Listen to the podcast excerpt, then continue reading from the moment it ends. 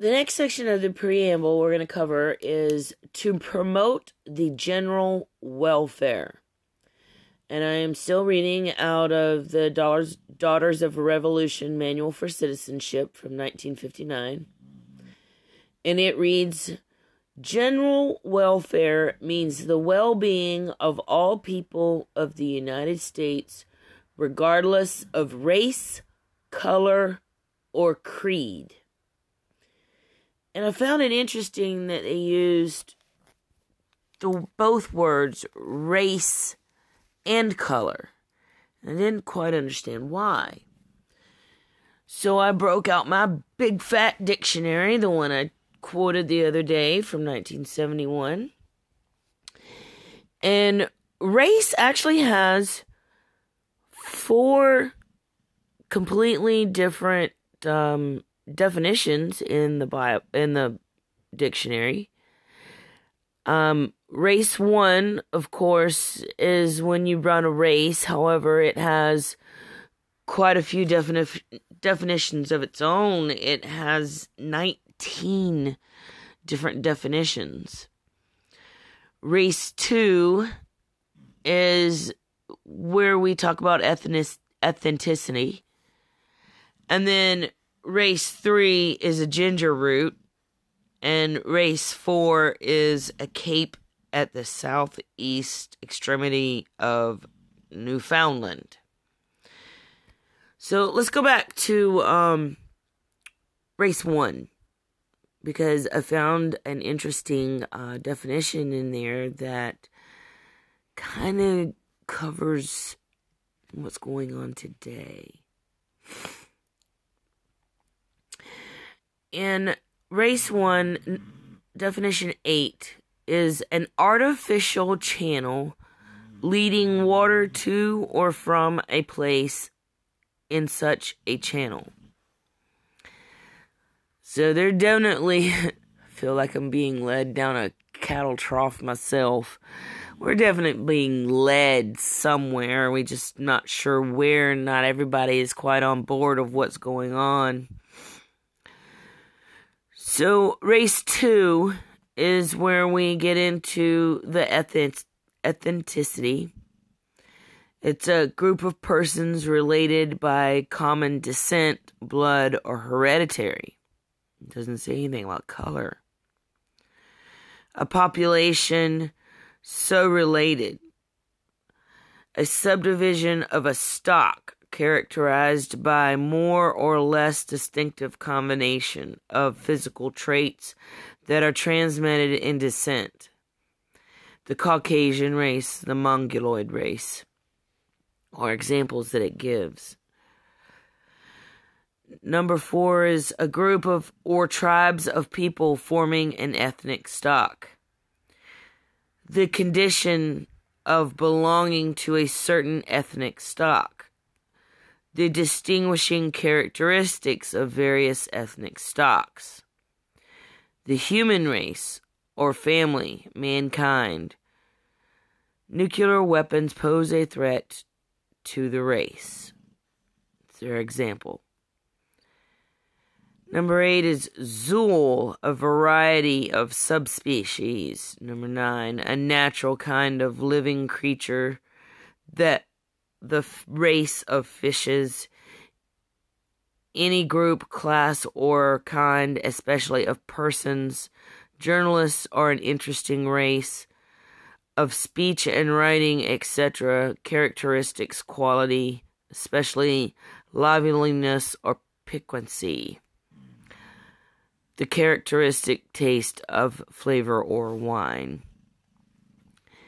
Now, in America, we use race as a description of color.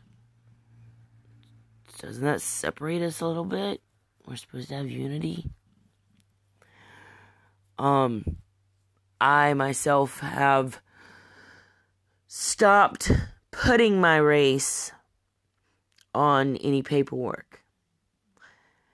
Uh, several years ago, I started checking the box other and adding human because there is only one race the human race. And that's the only race we need to be concerned with. So I also looked up color and creed. And color was kind of interesting. In color, I found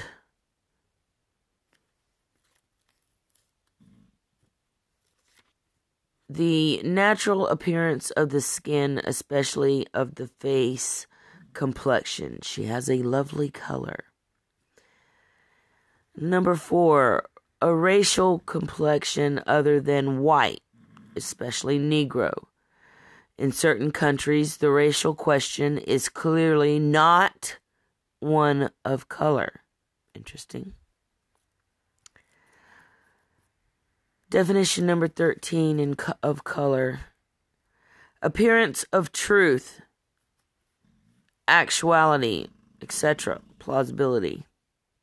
He displayed his scars to lend color to his story. That one's a good one because all of our Congress are pretty colored. and last but not least, number 19, the call to the colors is a summons for the service of the armed forces to come forth. I found that one to be really interesting too. So, color is not necessarily just the color of your skin, it has all kinds of meanings. Like I said, they're changing everything that all of the words, I mean everything. They're changing definitions, they're changing history, they're they're just changing whatever they feel like changing. It shows our true colors of our leaders. And creed is religion. So no matter what your religion, who you think is God, you don't have one, if you do have one, I personally have one. Creed number three, or number one, is an authoritative, formulated statement of chief articles of Christian belief as the Apostles' Creed, the Nicene Creed, or the Ethesonian. I'm not good at this creed. And then number three reads any formula or religious belief as a domination, a, a denomination, excuse me. I don't know how to edit this yet, so y'all have to hang with me. A denomination. So that would be Baptist or Catholic or, you know, when you separate it out into all the different churches that are out there because man can't seem to leave the Bible alone. Everybody has an idea of how it should be done, taking it apart, putting it here and there and there, and making it fit their narrative.